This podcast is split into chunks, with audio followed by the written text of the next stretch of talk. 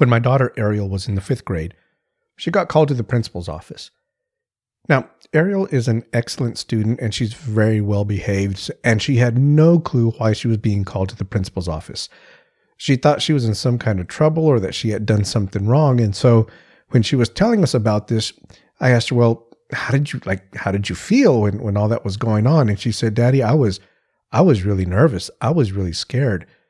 I I had sweaty hands, like my hands were sweaty. I was nervous. I was just sitting there in the office and other kids would walk by and they would just look at me because I'm sitting right outside the principal's office. And so they're looking at me and I, I could see it on their face like, boy, what did she do? Like, oh, she did something. She's here at the principal's office. Ooh, she's in trouble. And teachers would like walk by me and just look at me. And daddy, it felt, it felt really, really bad. Well, it turns out that it was nothing bad at all. All, all the opposite. She had won a contest for an essay that she had written, and the principal was calling her to congratulate her and tell her that she had won.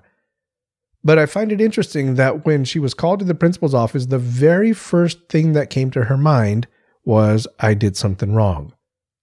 What are they going to tell me? I'm, I'm in trouble. And I wonder if that's ever happened to you. I know it, it, it's happened to me. I wonder if it's ever happened to you that, that uh, either maybe your, your boss or some other leader or someone in authority, they, they want to talk to you. You have no idea why, but immediately your mind goes to the worst. I, I think that's just like a natural human thing that happens to us, right? Have you ever felt like that? Like, like little, even though you're a grown bro now, you ever felt like that? Like a little kid sitting outside the principal's office, everyone just looking at you, everyone whispering, wonder what he did. Oh, he's in trouble now. Sweaty hands, nervous. Have you ever felt that way with God? That you kind of sense God wanting you to get close to Him, but you get nervous and you start thinking, well, well, well, why would why would God want me to get close to Him? I, I bet he, I, I bet I did something wrong. You start getting nervous and all that stuff, right? Well, there's a story in the Bible of a bro who was called. Someone called him. An authority figure called him, and and seriously, he uh, he was pretty nervous. He was pretty nervous when he was called. Let's get started, bro. You're listening to the Christian Bro Code Podcast, a discipleship podcast for men dedicated to adding value to your spiritual growth. With your host, Mario Escobedo. What's up, bro? Hey, what's up, bro? Welcome to the Christian Bro Code Podcast. This is episode number three. This is the men's discipleship podcast dedicated to adding value to your spiritual growth I am your host, Mario Escobedo. And hey, first thing I want to tell you is that I want you to join the conversation. I don't want this to be just me talking at you or talking to you. I want you to join the conversation. And the way to do that is to join the Christian Bro Code Facebook group. You can do that by going to my website, marioescobedo.com. There's a button right there that says click here to join the conversation. That will get you started to join the Christian Bro Code Facebook group. It's a closed group, which means that you have to ask to be joined, and it's nothing but bros in there. And I, I want you to join the conversation. Maybe you have a prayer request. Maybe you have a victory report, something you want to share with us. Maybe some kind of a reflection on the podcast or something that you heard or something you just want to share with us. That's the place to do it. It's okay to do it in there. Join the conversation because, hey, bros don't need to hear just from me. They don't need to hear from just one bro. They need to hear from you too. I guarantee you that you've got something to share that other bros are going to appreciate and it's going to be helpful to other bros. So join the conversation. Also, I always mention this, but I'm recording in the real world. That means I don't have a professional recording studio. I'm doing this at a space in my house that my wife has generously given given to me for this purpose. So from time to time, you're going to hear dogs barking. You might hear a lawnmower, the neighbors, dishes and pots clanging, kids screaming, all that stuff. Don't worry. We're just going to ignore those distractions. Power on because that's what Christian bros do. The big idea for today's conversation. Here's the big idea God isn't mad at you, bro. You ever asked a bro, why you mad, bro? Why you mad? Well, let me tell you something. God isn't mad at you, bro. God isn't mad at you. And I want I want us to look at a story you, uh, most of the stories that I'm sharing with you, you've heard them before, you've read them before. This is a story that took place during the time that King David was on the throne. Hadn't been on the throne for too, too long, but he's king of Israel now. This is in 2 Samuel chapter 9. All right. 2 Samuel chapter 9, David is king in Israel. And so this story takes place in chapter 9 of 2 Samuel. Let me read the first verse to you. I'm not going to read the whole story. I'm just going to choose certain verses from chapter 9.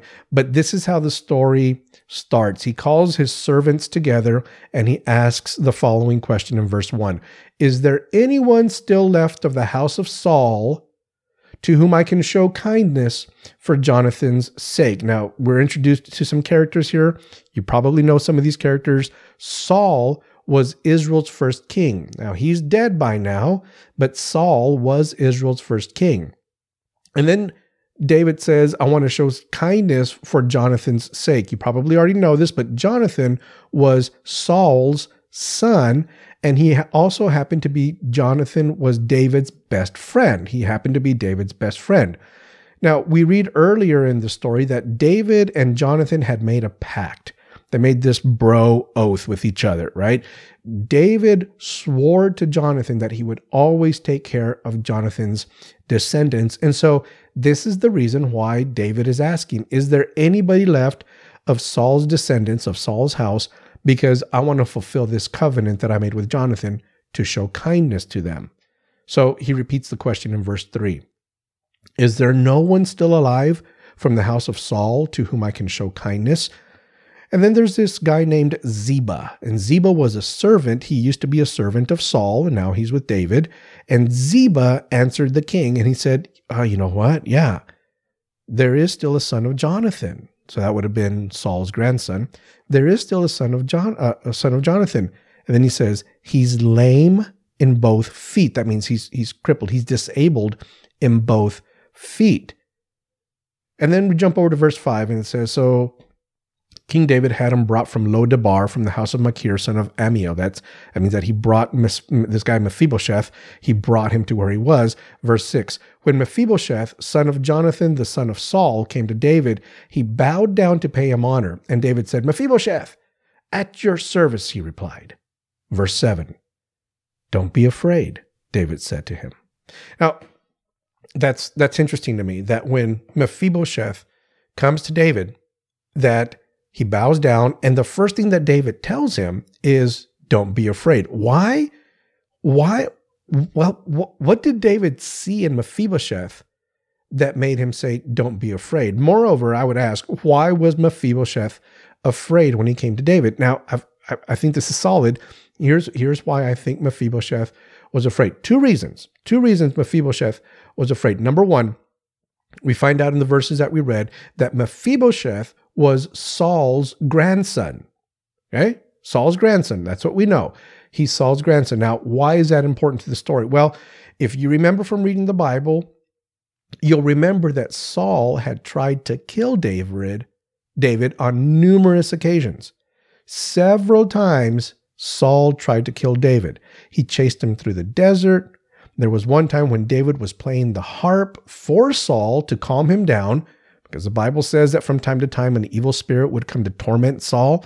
And one of the only things that would calm Saul down is when David would play his harp and maybe even sing to him. On one of those occasions when David was calming Saul down by playing the harp and singing to him, the Bible says that Saul reached for his spear and he hurled it at David, trying to kill him. And then, like I said, Saul chased David through the wilderness, through the desert, into caves, had people going after him, just wanted him dead, killed. That's it. Finito, nothing. Saul had tried to kill David numerous times.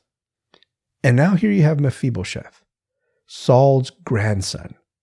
And when Mephibosheth heard that David had found him, heard that David was looking for him and that David had called him to the palace, he was probably thinking, all right, well, I've had a good life.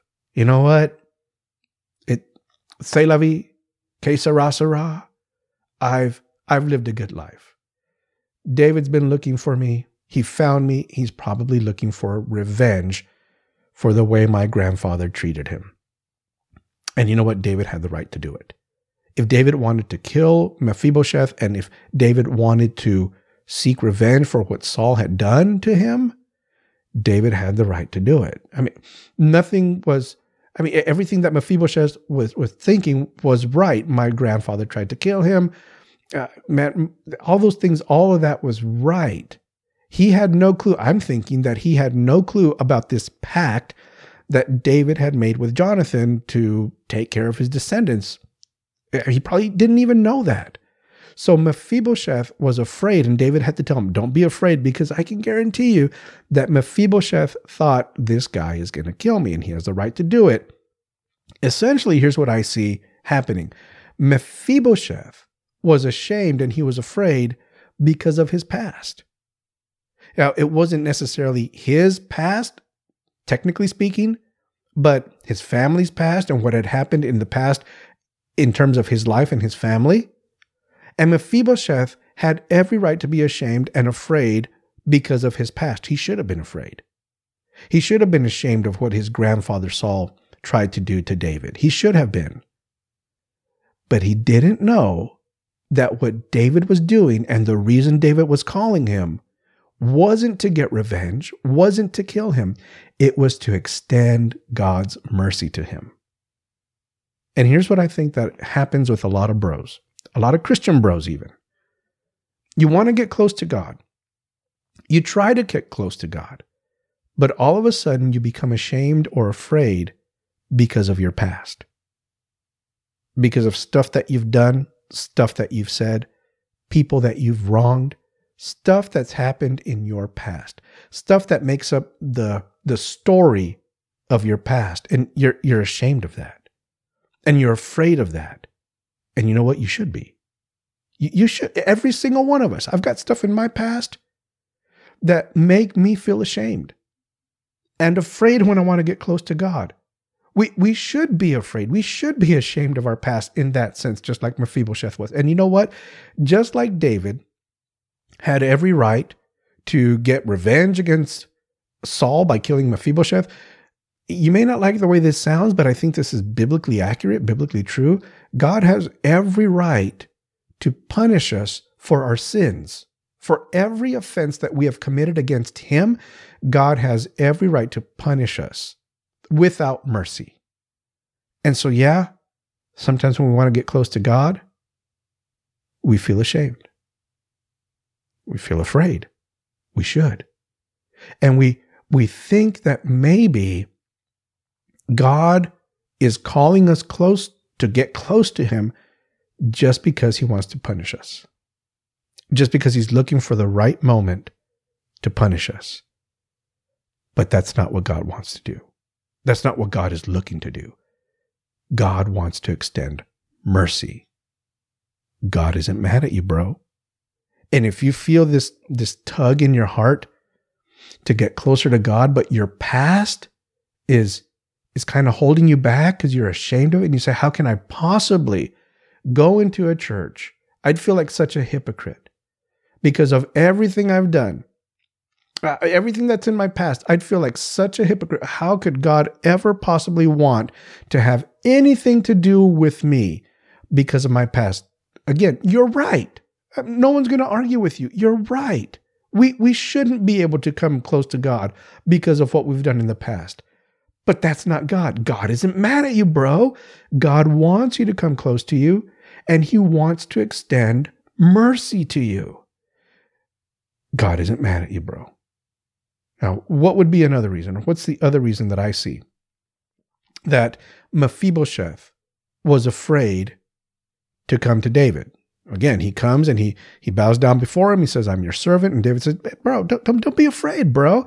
Well, the first reason he was he was Saul's grandson. The second reason, here's what I think. The second reason Mephibosheth was afraid when he came before David, we actually find that up in verse three when David is asking, Is there anybody left that I can show mercy to? Anybody from the house of Saul or the house of Jonathan to whom I can show mercy? Ziba, remember, he answered the following There is still a son of Jonathan. And then this is what he says. This is how he describes the son of Jonathan or Mephibosheth. This is what he says He's lame in both feet, he's crippled in both feet. Now, I, I guess I get it. I, I guess I understand. But why would Ziba have to describe Mephibosheth that way? I mean, I, I, I, mean, I, again, I, I think I get it. I think I understand. But it's just interesting to me that Ziba, of all the ways he could have described Mephibosheth, he chooses to describe his defect. He's lame in both feet. He's crippled in both feet. And here's here's what I think is happening. For Mephibosheth, his defect, I'm going to put that in like in quotes, his defect had become his identity. He became known as the guy who was lame in both feet. Now, I, I don't know if Mephibosheth had some kind of a trade or a job or if he was doing something in the town where he was living. I, I have no clue. We find out later that he did have a family, eh, like kids and stuff, but I, I don't know. But but the thing that Ziba chose to use to identify Mephibosheth was his handicap. It was his his defect. His defect had become his identity. His identity was all wrapped up in his defect. And so I think this was another reason potentially that Mephibosheth was afraid to go before David. He probably thought that David was going to ridicule him in front of everybody because of his defect. Hey, look at this bro. Look, look at his feet. Oh man, look at his feet. They're all weird and, and all, all crooked and all. Uh, oh, look at, look at this bro. Look at him, right? Hey, come, come here. Come look at this bro. Hey, take a selfie with me and this bro's feet. Look, take it. Put this up on Facebook. Look at this bro. Have you ever seen feet like this, bros? he probably thought that David was going to ridicule him. Maybe say something like, This is what happens. Everybody gather around. Come on, look at this bro's feet. Yeah, take a good look at them. This is what happens when someone tries to touch the Lord's anointed. This is the result. Saul was persecuting me, Saul was following me, and look, look, look at what happens. Look at what happens. Now, why, why, how did Mephibosheth end up this way? This is just kind of parenthetical to it.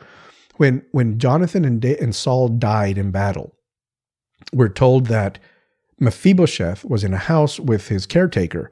She scooped him up and started running, and he fell, and that's where he broke both feet. Now, why why was she running? Well, it was custom at that time that whenever a king died and a new king came to, to the throne, that new king would kill, annihilate all of the family of the previous king, so that nobody would be in line to take the throne, so that nobody would be there to pose a threat to the new king. And so Mephibosheth is there and he's probably thinking something like, man, he's going to make fun of me and he's finally going to kill me so that there's no threat to his throne at all. He's, he's going to ridicule me because everybody knows me by my defect and, and everybody knows why I have this defect. Everybody knows why my feet are like this. It's because of what happened when my grandfather died.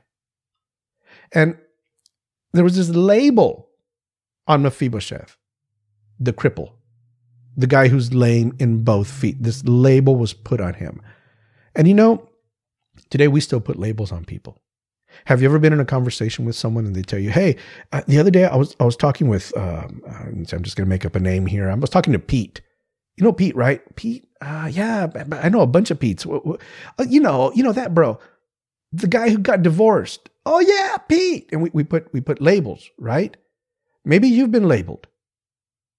And maybe the, the way people identify you is by the label that they've put on you, or maybe the label you've put on yourself. But there's this label on you that kind of highlights your, in quotes, your defect.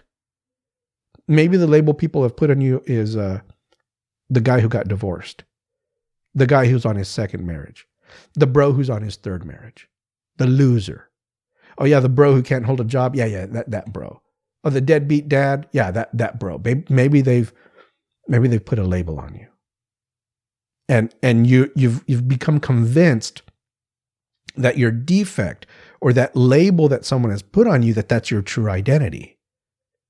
And because of that, you you don't want to come close to God because it's not just your past that frightens you. It's not just your past that you're ashamed of. It's it's your right now that you're ashamed of too. You're, you're like, I, I'm, I'm defective. I've got this label on me. I'm I'm defective. And so the only reason that God would possibly want me to come close to him would be to judge me and to label me and to point out my defects in front of everybody. I know the moment I walk into that church, people are just going to start whispering. People are going to start telling everybody else what they know about me. All- my business is going to be out there. Everyone's going to see my label. Yeah, he's going through a divorce. Yeah, yeah, yeah. His wife left him. Yeah, he he cheated on her, and now she left him, and and she's got the kids. Yeah, and and you're letting your identity get all wrapped up in that label that people are putting you. That's putting on you. That's what Mephibosheth was afraid of. My label, my defect, and that that keeps us from coming close to God. But listen, God isn't looking to label you. God isn't looking to make fun of you. Don't let those quote unquote defects hold you back from coming close to God. He's he's calling out to you. Just like I see David in some sense typifying God in this story, calling out and bringing Mephibosheth to where he was. Mephibosheth, in my opinion, in this story can can kind of typify us. And the king called Mephibosheth not to ridicule him and not to kill him, but to extend mercy to him. I see God calling out to each one of us. And and immediately we feel as if it's because he wants to punish us or because we did something wrong, either in our past, we're afraid or ashamed of our past, or we're afraid and ashamed of what's going on in our life right now and those labels that people have put on us or that you've put on yourself. God doesn't see those labels. God doesn't label you that way. He's just calling you to come closer to you because he wants to extend mercy to you. He wants to extend goodness to you and he wants to take you to a much better place than where you are right now. God isn't mad at you, bro. That's the big idea. God isn't mad at you, bro. Mephibosheth thought that David was mad at him. No, he wanted to extend mercy. And, and you might be thinking God is mad at you. No, he wants to extend mercy and grace and forgiveness and advance you from where you are to where he wants you to be. God isn't mad at you. And in fact, verse seven, David tells him, I'm going to show you kindness because of your father Jonathan. I'm going to restore to you all the land that belonged to your grandfather Saul, and you will always eat at my table. So David, he just gave him back everything that that he had lost. Everything he had lost, God restored everything that he had lost. And, and notice what it says, and I'm going to read verse 13 because it repeats it. Mephibosheth lived in Jerusalem because he always ate at the king's table. And then it still ends the story this way. He was lame in both feet. now, here, here's what I see. He's eating at the king's table. Anyone who saw Mephibosheth at the king's table probably knew about his background, probably knew about his story, about Saul and all that stuff. But when they see him eating at the king's table, they knew that the king had forgiven him. There he is. He's, he's right there. He's eating with the king at the king's table. The king has forgiven him. And you know what? God wants you to eat at his table. There's forgiveness for anything that's happened in your past. That's that's fantastic. That, that's so miraculous. That's so amazing to me. And you know the other thing, when Mephibosheth is sitting at the king's table, nobody could see his feet. His feet are hidden. His defect is hidden. If if nobody knew Mephibosheth and they walked in, they didn't know that he was lame in both feet. They just saw somebody sitting at the king's table. You know, God doesn't want you to hold on to your defects. I'm not saying that, but look, Mephibosheth still had his defect, but it didn't exclude him from sitting at the king's table. Don't think that your defect, no, don't don't hold on to it. You know, you want to build in character, you want to get over that stuff if that stuff is holding you back. But that doesn't exclude you from sitting at the king's table. God isn't mad at you, bro. I want you to take that big idea with you. God, he's not mad at you, bro. All right, bro. That's it for this episode. I hope this added value to your spiritual growth. And again, I want you to join the conversation. Go to my website, marioescobedo.com.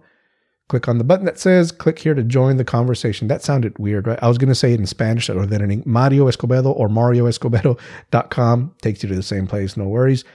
Click here to join the conversation. That'll get you started on joining the Facebook group, the Christian Bro Code Facebook group, where we can converse and talk and encourage and pray for one another. Also, join my mailing list.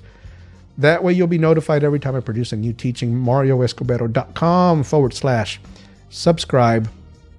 And if you found this on this podcast on iTunes or really from wherever you found it, YouTube, SoundCloud, wherever, just subscribe. leave a review, leave some comments.